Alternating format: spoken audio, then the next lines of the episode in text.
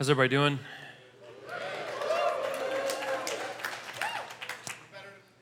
That's good, yes. Good to see you guys. Hey, I wanted to personally thank you guys if you volunteered at the community camp this last week. If you were one of the, the people that volunteered for that, I just want to tell you thank you. If you've ever been here for one of our community camps, it's like VBS, right? It's uh, the church becomes an absolute madhouse, but I, I love it.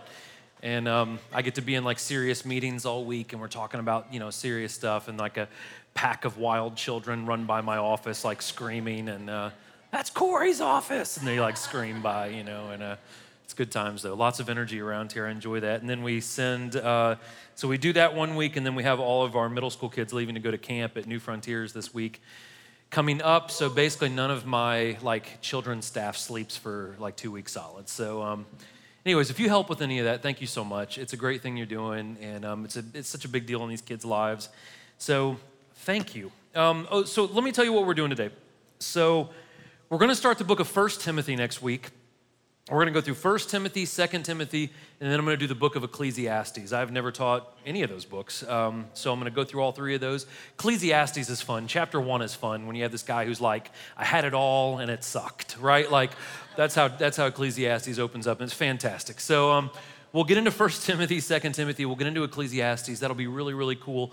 But the reason why I'm going to teach on kind of the fundamentals of what it means to be a Christian is first and second timothy are a lot of fundamentals. Talks about how men should act women leaders congregants elders deacons like all kinds of people how our reputation should be good with non-believers. Basically all the essentials of how we are to live christian lives. So before we get into that i wanted to kind of briefly touch on what does it mean to be a christian what are some fundamentals of how a Christian should live and what they should be doing? And so that's what we're going to get into a little bit today to kind of launch into these next three books that are uh, um, sometimes pretty controversial and pretty hard hitting, but it'll be a lot of fun. So you should have walked in and got a notes handout. Has everything I'm going to talk about in it. Don't read it all yet. That kind of spoils it, doesn't it? So everything will be on the screens.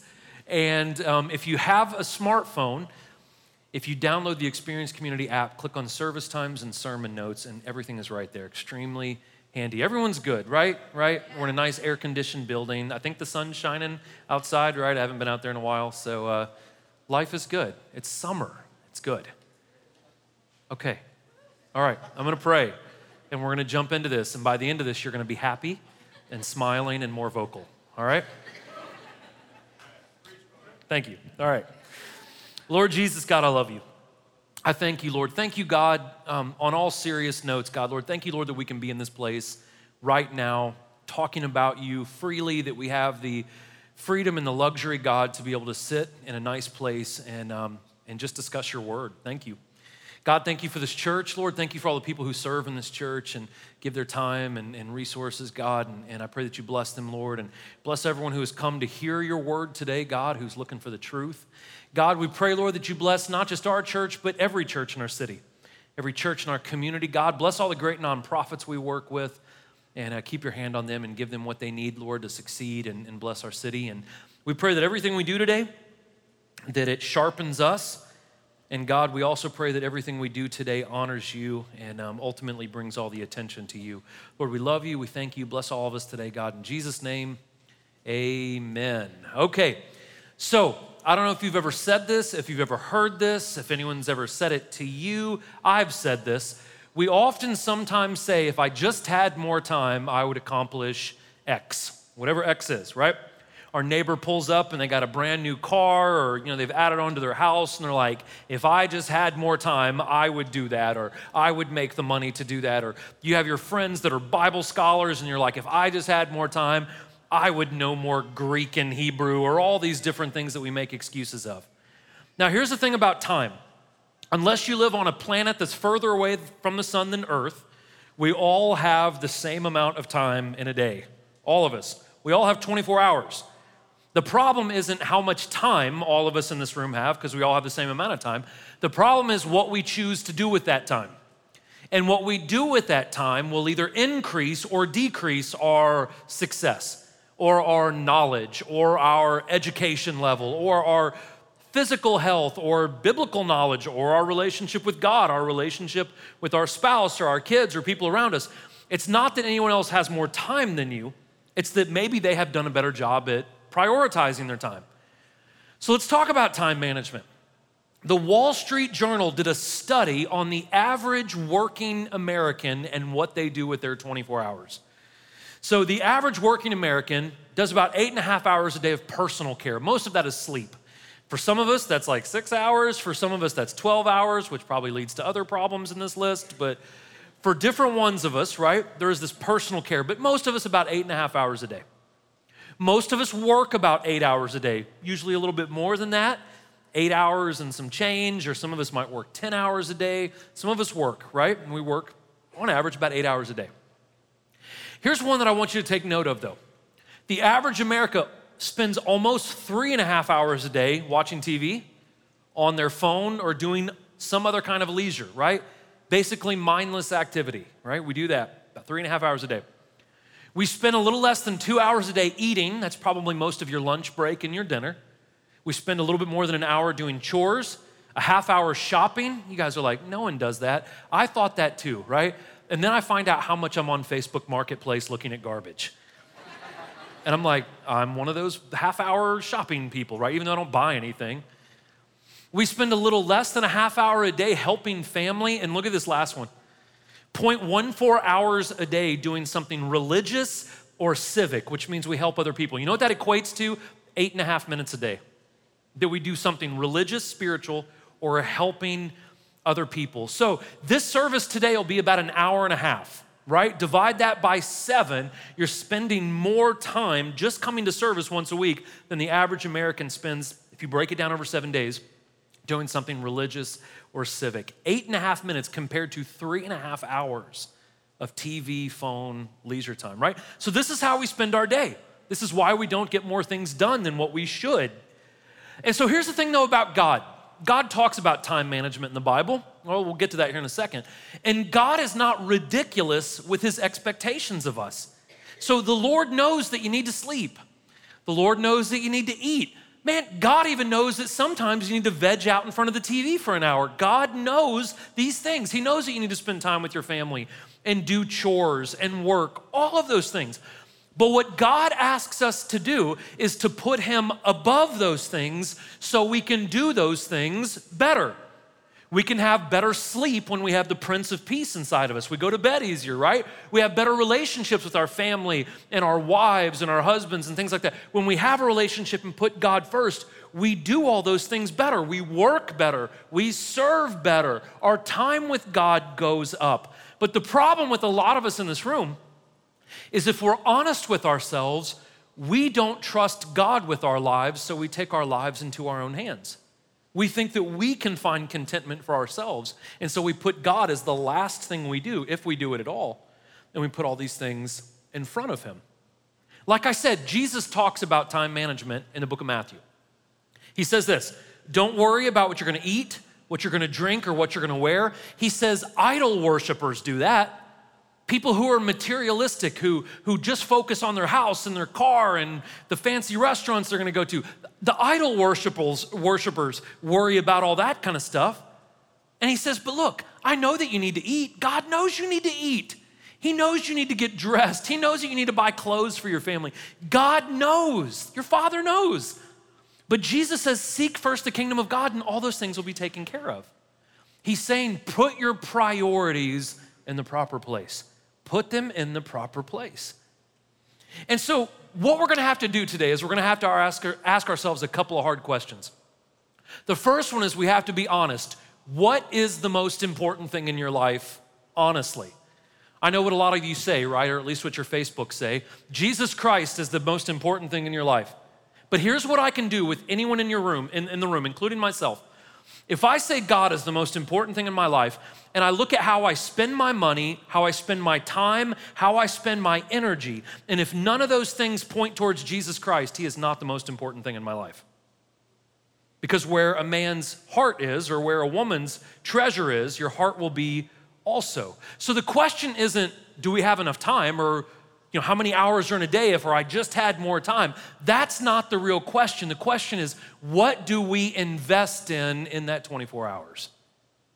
So again, let's lead into another question. I'm going to ask all of you this today. You don't need to shout out an answer or anything, you just need to say it to yourself. Do you really want to pursue Jesus Christ? If you're in this room and you're not a believer, let me ask it a different way. Do you really want to know the answers? Are you pursuing the truth? Now, if the answer is no to this question, if you're not pursuing God, if you don't want to grow your relationship with God, if you're not looking for the answers, if you're not seeking for the truth, if the answer is no, you are more than welcome right now to pull out your phones and get on Facebook or zone out and do something else because the next 30 minutes is just going to be a waste of your time. You're not going to like any of it, right?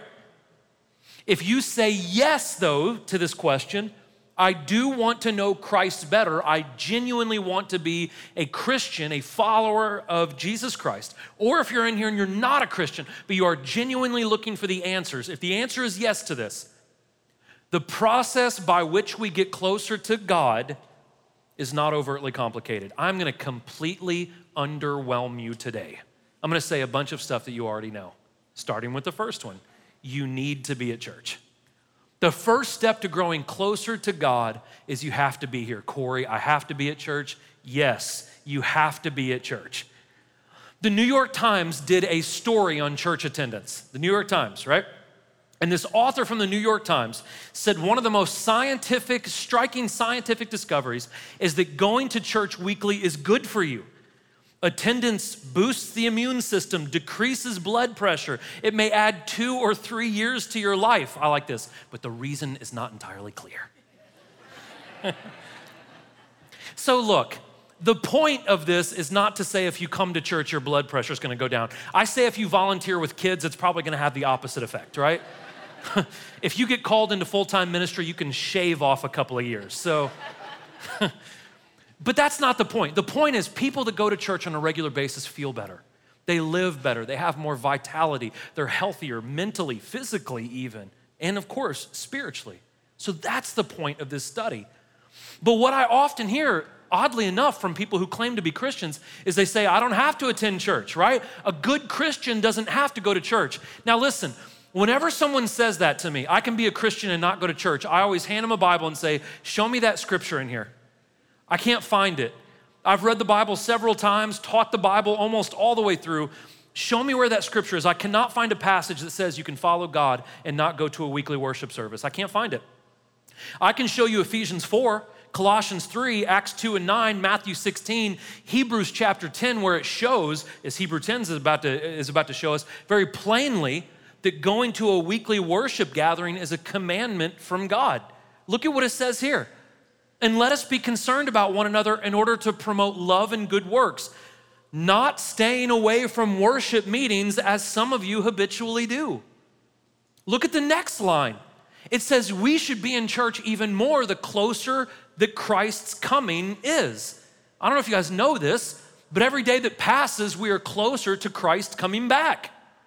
And so every single day that passes, church needs to be even greater of a priority. Why? Because the world is insane and keeps getting more insane. So we need the sanctuary and community and camaraderie of the local church. Now, in my experience, had 10 years of it now as a senior pastor. My experience as a pastor, when a lot of people come into my office, not all of them, but a lot of them come into my office, Whenever life is falling apart, I will typically ask, Are you at church? And probably nine times out of 10, they'll say, Not as much as I should be. No, I haven't been at church in a while. There's always a parallel between struggles and loneliness and hardships in your life and church attendance. Now, does that mean going to church isolates you from ever having struggles? Absolutely not. The difference is when you come to church and you struggle, you have people around you to walk with you in that struggle. You have people to get under that weight. You have people to walk that out with you. You have people to pray with you. You have even people who will help you financially and help you. Right now, we have a guy at the church who had a big tree fall down in his yard. And a bunch of men from the church get together with their chainsaws, because men like to do such things. And they're gonna saw down this tree and like take it and haul it all off. But if you don't have a church home, you don't have that around you. So when tough times hit, you have community. You need that. Another thing I often hear is, well, I've been struggling. That's why I haven't come to church. And I'm like, that's why the church exists, right? The church doesn't exist for perfect people, it exists for imperfect people. Jesus said, I didn't come for the healthy, I came for the sick. Bring me your sick. So if you're struggling with porn or if you're cheating or lying or stealing or, or whatever the case may be, be here. Not just on the weekends, be in Celebrate Recovery, be in a small group, be with the counselor, be here more. Don't stay away because you're messed up. Be here. You need the environment. You need the fellowship. You need the safety, the positivity. You need this place, okay? The second thing, right? First one is you need to be at church. Second one is you have to pray. You have to pray. The University of Wisconsin did a study on prayer. Now, these, again, this is not a Christian institution, this is not by Christian sociologists. But in 2010, the University of Wisconsin wrote this Those who choose to pray find comfort during hard times. 75% of people who pray on a weekly basis are able to manage a range of negative situations and emotions. They're able to navigate illness, sadness, trauma, and anger but how they find relief has gone unconsidered by researchers. Look at what this says. It doesn't say that 75% of all people who take a certain kind of drug instantly find relief from their depression or anxiety. It says that people that pray on a weekly basis, once a week, 75%, three out of four, find help and can navigate life's problems without anything else external that they can do that. So often we run to external things when we should be praying. And this isn't a biblical like, like report. This isn't scripture. This is from sociologists at the University of Wisconsin.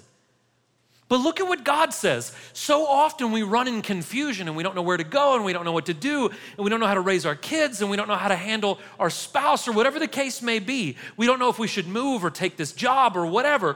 And God said to Jeremiah, If you'll call to me, I will answer you and I will tell you incomprehensible things, things you don't know.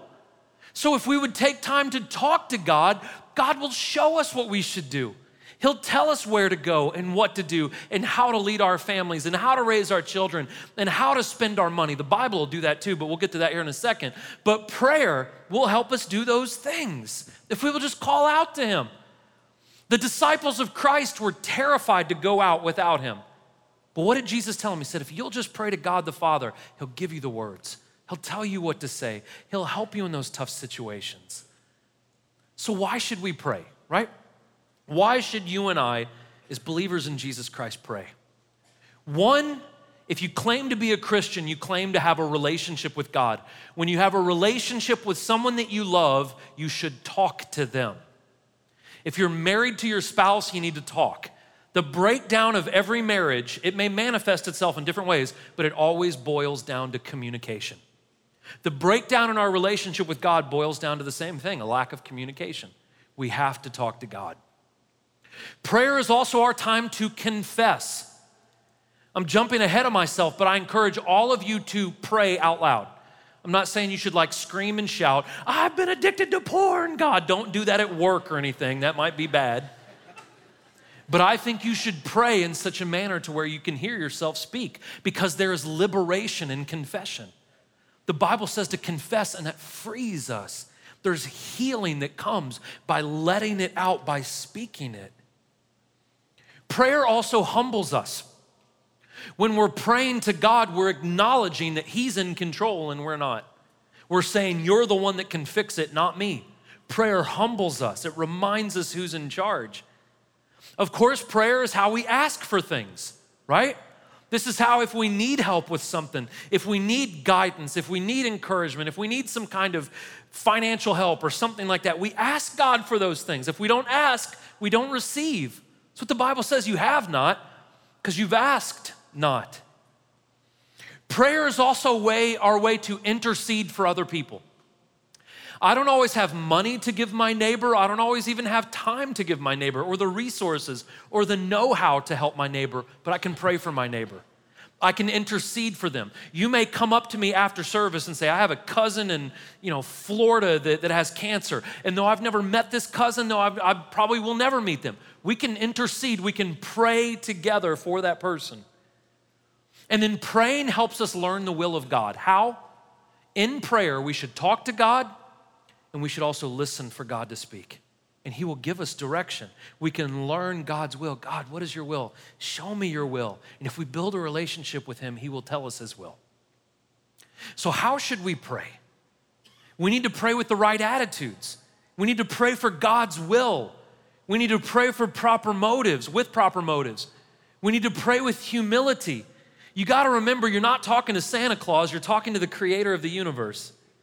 You don't look at God and say, hey, God, I need this, this, this, this, and this, and I need it next week. Okay, I've been good. Come on. That's not the way we talk to God. We pray for God's will, what God wants for our lives. It's not just writing a letter to Santa Claus and getting whatever we ask for. It's not what that is. So, if you want to take prayer seriously, let me give you a couple of pieces of, of uh, maybe advice and, and some instruction on how to pray. Like I said, I think you should pray out loud. There's something, something liberating and free about speaking these things. I think you should also pray with intentionality. If you have to, write out your prayers. Make four blocks things you're thankful for, things to repent for, other people, and then yourself. Fill in those blocks and pray it and see if God doesn't start to answer those things. Read about the Lord's Prayer in Matthew chapter 6. I believe it's in Matthew chapter 6. Read about the Lord's Prayer and model your prayers after that. Schedule a time to pray. Put it on your calendar. Every single morning, mine is 7:30. I get here a half hour early. Work starts at 8. I get here at 7:30. I go in my office. I pray for 15 minutes and I read my Bible for 15 minutes. And it is not that laborious. It's not a huge stress. It doesn't cut into my day too much. Schedule some time to pray. Also, find casual times throughout the day to pray. The Bible says in Thessalonians to pray without ceasing. That doesn't mean at work you're on your knees like for eight hours, like the, your boss is gonna, hey, do some work. No, Corey told me to pray without ceasing, right? That's not what that means. But it means that casually throughout the day you should say prayers to God. Now, here's the last one, and, and sometimes people don't like to hear this. The reason why a lot of our prayers are not effective is because we're not living righteously. We're not living the way God wants us to live. The Bible says this the urgent request of a righteous person is powerful in its effect. So some people say, well, I don't believe God ever answers my prayers. Well, God may need to deal with some unrepentant sin before he can get to your prayer request. If you're watching porn every single night and you're wondering why God won't answer your prayers, God wants to deal with that porn addiction so your soul's not lost before he can get to your other prayers. He needs to get to that root problem first, right? So the reason why some of our prayers don't get answered is because we're not living the way God wants us to live. You knew it was coming. Step three is you need to read your Bible. You have to read your Bible. This book is the mind of God on paper.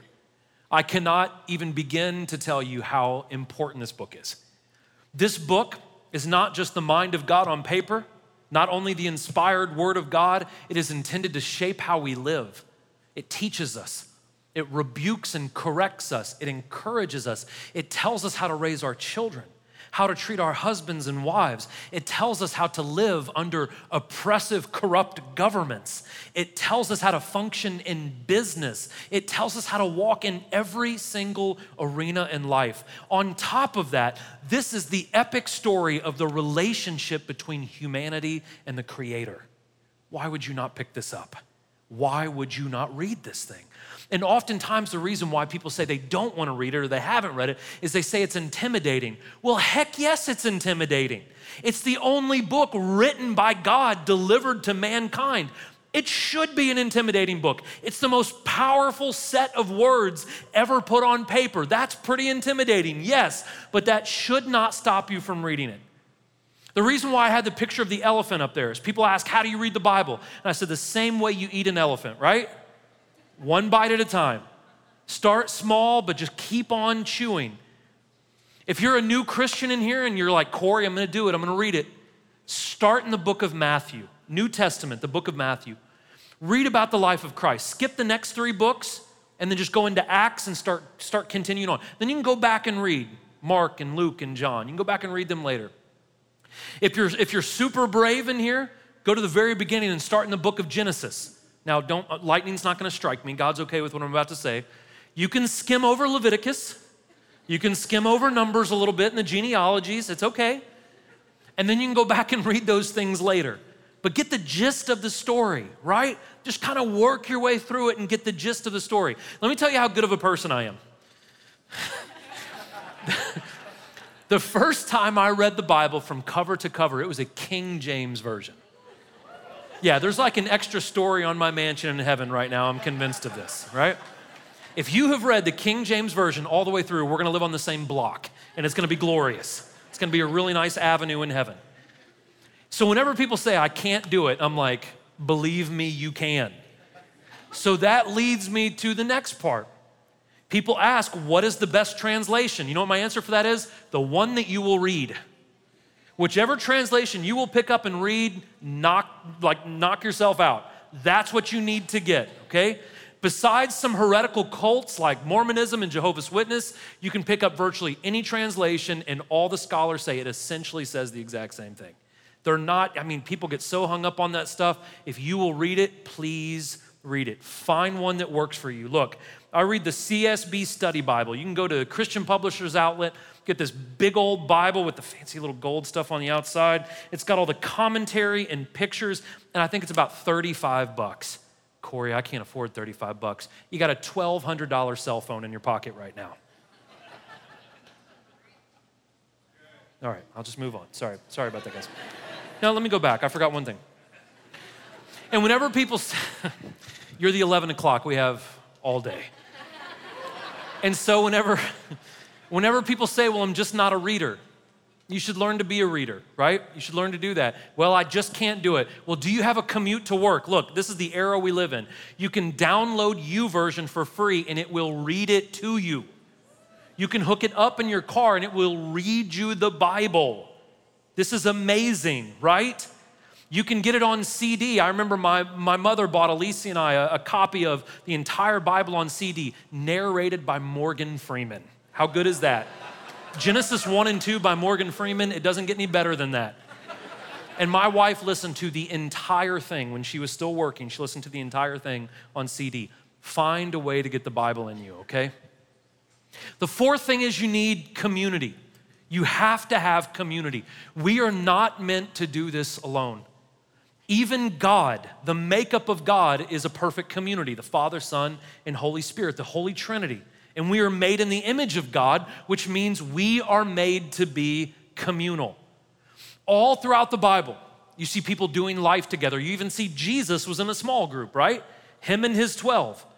Small groups that intentionally meet on a regular basis. They foster confession, which means you have someone to share your faults with, your addictions, your struggles with.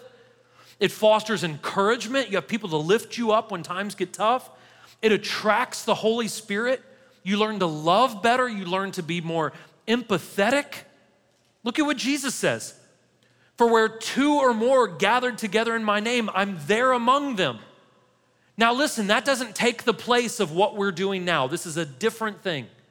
But if you're going to grow deep, you have to find some people to grow with. That can be through our life groups. We have like 85 life groups at this church. That's not an exaggeration.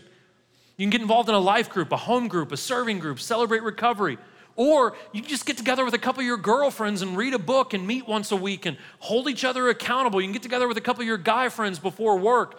We have groups here that aren't even official groups in our church. A bunch of guys who will get together and they'll work out in the morning and then do like a 30 minute Bible study. Do that. The point is to be held accountable. The point is to be transparent with other Christians. The point is is when the junk hits the fan, you have other brothers and sisters to help you catch that weight and hold it up. You have to walk with other people. It is so vitally important. So many people look to this for their community, and that is not the intention of what we're doing right now. It's kind of hard to get to know people in this setting, right? We have almost 4,000 people that come to this church. Each service has roughly 1,000 people in it. You're not going to have like deep relationships built in this environment. It just doesn't, and it's not intended to. When you get into the Bible, it says that they met on the weekends in the synagogues and they met at each other's homes during the weeks, during the week. So when we do this, the point of what we're doing right now is to hear teaching, to have worship, and to take communion. That's the point of the weekend service. That's what we do. It's when you have those relationships outside of this building. When you have those small groups, that's where you go deep and that's where you build deep relationships and you really get stronger, okay? The last thing is this come to church, pray, read your Bible, get into community. And then the last thing is this we are called to give back. Again, not from a Christian publication, this is from Psychology Today. Dr. Rick Hanson wrote this. He said, At this time in human history, when people feel increasingly stressed and isolated, when relationships stand on shaky ground, and when international conflicts are fueled by dwindling resources, benevolence is not just moral, it's essential. What does that mean? So, we sponsor an organization called Endure Athletics, right? The, the founders of that, they come to the church here. We've worked with them for, for years now, and we're highlighting them this month. Endure Athletics works with homeless children in your city. It's not just a good thing for us to give financially to them, we have to do it. If we don't do it, these children will repeat the mistakes that they've been witness to, that they, that they have seen. They will not only be fatherless, they will leave their children fatherless and motherless, and they'll get addicted to drugs and they won't finish high school, and they will go down a path that is destructive unless the church steps in and not just morally supports people, financially supports them gets behind them with our time and our energy and our resources. It's not just a good thing to do, we have to do it. We have to do it. It's imperative. Christians are called to give. God calls us to give. All throughout the Old Testament, all the way through the New Testament, giving is a huge part of the Word of God. Not just financial giving, though that is part of it. We're to give with our works, our service. We're to give our time. Yes, we are to give financially, and we're to use our talents, our giftings, the things that God has blessed us with that we're good at. We're to use those things for the kingdom. Now, here's the thing, and I said this last week at the baptism service, is that we are just stewards. Everything we have, we have not earned it. It's not ours. It belongs to God. But God trusts us, not just with our money, but with finance or with, uh, uh, with our talents and abilities and our time. Everything is borrowed from God and we are called to manage it. And that shouldn't be a legalistic thing. Do I have to tithe? Do I have to give? It shouldn't be socialistic. This should be a natural response from a Christian who has been saved by grace. If we have been saved by grace and we understand the work of the cross, we should want to bless others. We should want to help those who are hurting. How do we do that? The first one is you just need to be nice to people. Well, Corey, I don't agree with how they live. It doesn't matter. Be kind to them. They're never going to, listen, no one is going to come to a religion based on a God that is love if you hate people. Well, we don't. Ag- well, I don't agree with the Muslim. Well, I don't agree with the gay community. That's fine. You don't have to agree with them, but you got to love them. You got to love them. And you have to treat them with respect and dignity. You have to be kind. Christians should be the best tippers. Those poor girls at Sonic make like 250 an hour. Tip those girls. Don't go to Sonic unless you have some cash, right? Don't do it. Tip people well. Well I gave them 15%. Give them 25%. It's an extra buck 50. Right? We should be the best tippers. We should be gracious. Buy someone a cup of coffee next time you're in Just Love or Starbucks blow their minds, right? I love it. Someone will be in front of me and I'll get a hold of like the barista and I'm like, I'm gonna get theirs. And then they walk up and they pull out their, their card or their money and, hey, someone got yours. And they're just like, I mean, you think people are gonna die, right? It's three bucks. But that shows how unfriendly society is. People should be buying people's coffee all the time. Next time you're in line at the drive through at Starbucks, say, hey, I'm gonna get the car behind me too. Just, and then just watch them when they pull up. People just are freaked out. It's worth the three or five bucks just to see how freaked out people get. buy your office donuts. Don't buy this office donuts. buy your office donuts. We have way too many donuts around here. Buy someone else donuts, not me. It's starting to show, right? But buy your office donuts. Man, you can get a dozen donuts at, at, Donut Country. Praise God for Donut Country. For less than 10 bucks, right? Amen. Donut Country. All right. Sacrifice your time. Block off some time to volunteer at the church. Man, I'll tell you what, when you volunteer and give your time, you know who it really blesses? You. It really blesses you. It blesses other people as well, but it'll change your heart. Volunteer at your school. Get this. Instead of constantly bashing on the public school system, why don't you jump in and help? Get on the PTO, right? Man, my, kid, my kid's school wish they could get their act together. Why don't you jump in there and help them? Help them get their act together. Why don't you volunteer at some different events? Volunteer at some nonprofits. Man, the world's going to hell in a handbasket. Well, you're watching TV for three hours a day. Do something about it. Go volunteer. Go serve somewhere. Give financially. Listen, I don't know who gives at this church. I don't ever look at those records. I don't want to look at those records. In my life, I have always tithed ever since I knew what tithing was. I was 23 years old. I found out what tithing was, and I was like, oh, got it. Jesus saved my soul. I can give him 10% of my paycheck. And I've always done that. And let me tell you about tithing in my personal life. I have never had excess, never had excess, right? But I have always had enough. God has always taken care of me. He has always blessed my family, and He has provided for us in miraculous ways, right? Any of you in this room who are faithfully tithing, you have stories about how God has blessed you. If you do not tithe, listen, this is not a shame or guilt thing. You're shorting your own self you're short. You can live better on 90% than you can ever live on 100%. Ever, ever, ever. Not just that, listen. If you tithe, I also recommend you give to some nonprofit. Listen, let me tell you again, just my life, so you don't think I'm picking on you. God worked on me. About four years ago, I was praying, and God said that you need to pick a couple of nonprofits and give to them every month, right? Just do the recurring giving thing. So we started giving to Charity Water, which does different water uh, initiatives all over the world. I think we give them 50 bucks a month, and they're a fantastic organization. And then we started sponsoring a child. We sponsor one through Mentor Leaders.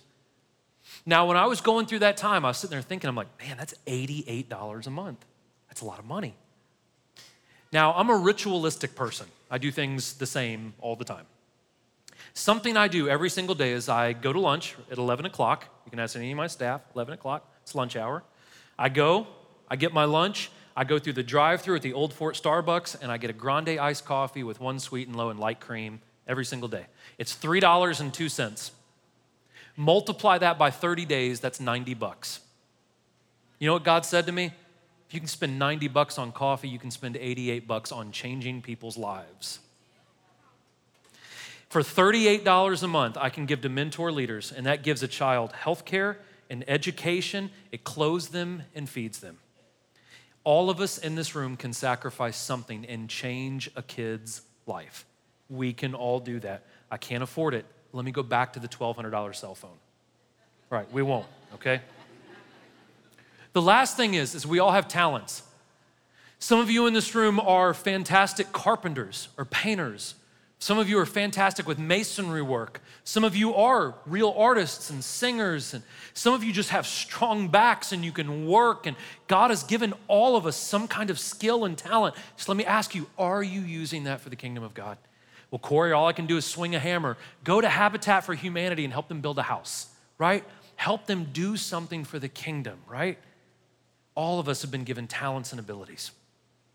So let me wrap this up. I got two slides and we're done. This life is tough. The runners in here, which I am not one, if you've ever run a marathon, talk to a marathon runner sometime. Ask them what mile 18, 19 feels like, right? It's unbelievably hard. I had a friend that ran the Boston Marathon a couple years in a row, and he would say he would hit mile 19, 20, and he'd start seeing stuff that wasn't there. And I'm like, that's fun? Like, but the way the Bible talks about life is it says life is a marathon. It's hard, it's grueling, it takes a lot of work, a lot of dedication. So here's the thing regardless of what's happening in this marathon, listen, I'm not just saying this so you'll be here. If you don't like me, if you don't like Kyle or this build, find a church and you need to be there. For the sake of your marriage, for the sake of your children, for the sake of your own soul, please be at church. You need church. You need it. You also need to pray. Every day? Yes, every single day. Find 15 minutes, guys, 15 minutes. Block it off. On your commute to Nashville, you have more than enough time, right? On your commute to Nashville, turn the radio off and talk to God. People are gonna think I'm crazy. Everyone's crazy, right? Turn off your radio and just talk to God for a little bit okay? You can tell your friends it's the hands free law that's passing, you know? I'm on a phone call with Jesus.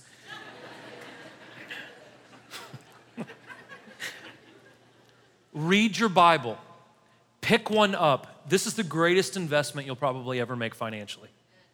Again, you can get this big, nice, fancy CSB. It's easy to read. It's got all the commentary stuff in it. About 35 bucks. Pick one of those up. Read it in small chunks. If you read three chapters a day, you'll go through the entire Bible in one year. That's not much. It's not hard. It's not hard. Please start, start chipping away at that. Find a community, even if it's not one of our official groups that's on the app. They're all on the app. Even if it's not one of our official groups, meet together. Go talk to Andrew and say, hey, what does it mean to start a group? Can I start one? Can I be in one? Get into some kind of community and please give back. Give back because God has blessed us. We are to bless others and bring more people into the kingdom of God. Give back. Last slide. Listen, you will never build a good relationship accidentally. If you talk to someone that's been married for 40 years, they're like, we don't know what we did. 40 years passed and I don't know. No, they knew what they did. There are certain things that, that make a marriage last for four decades. It's done on purpose, it's done with intentionality. It's the same thing with our relationship with God. You're not just gonna wake up one day and be like, wow, Jesus, you and I are super tight, right? No, it's gonna be done on purpose. You have to set aside time. You have to pray. You have to read the word. You have to be honest with God. He already knows everything, anyways. You might as well be honest and talk to Him about it. You have to do it on purpose. Put it in your calendar, schedule out time, make it a priority. And the last thing is this I often hear people say, Well, I just didn't get anything out of it. If we give a mediocre attempt, you're only going to get mediocre results. If you only give it a half butt approach, you're only going to get that back, right? Trying, guys. Thanks. Cleaning it up a little bit. But it's an interesting thing. This isn't really true. You don't get out of it what you put into it. What happens is this if we give God 100%, He always outgives us. The Bible says that when we take a step towards Him, He takes a step towards us. God's stride is significantly larger than ours. When we move towards Him, He gets real close to us. And He starts changing the way we think. He changes the way we act. He changes the way we look at people. He changes the way we speak to our spouse or our loved ones. He changes the way we work. He changes the way we view the lost. He changes the way we interact with others. It makes it easier for us to give and easier for us to serve and easier for us to make Bible reading and prayer time a priority. When we draw close to Him, He draws so close to us, and He absolutely changes everything in a good way. I encourage you, listen, give it your all. It's five simple steps. Give it your all and see if God doesn't absolutely change your life. Absolutely change your life. Okay? Would you bow your heads with me, please? Next week, we'll get into 1 Timothy. We'll be in that for a month or two. We'll get into 2 Timothy, move on to Ecclesiastes. Be a fun rest of the year. If you're in this room and maybe you're new or maybe you're on the fence, or man, maybe you're just like, I don't know what's up with the whole God thing. Greg is up here to my right, your left. He's at the front corner of the stage. If you have any questions for Greg, if you want to talk with him, if maybe you want to set an appointment to get some coffee with him one day, you are more than welcome to come up here and talk to Greg. We also have men and women on both sides of the stage. If you need prayer for anything, just like I said earlier, when two or three are gathered in my name, God is right there. Don't do this alone. If you have things that you need prayer for, if it's something big or something small, whatever the case may be, do not do it alone. Let someone pray with you, walk with you. The last thing is we have communion all the way around this room. Wherever you see a lamp on a table is the body and blood of Jesus Christ, the bread and the wine. Everyone is welcome to take communion as long as you ask Jesus Christ to forgive you of your sins. Lord Jesus, God, I pray that you touch every heart in this room. Lord, if there's anyone in this room who is genuinely seeking the truth, Father, encourage them, and I pray that you start to give them the answers they're looking for.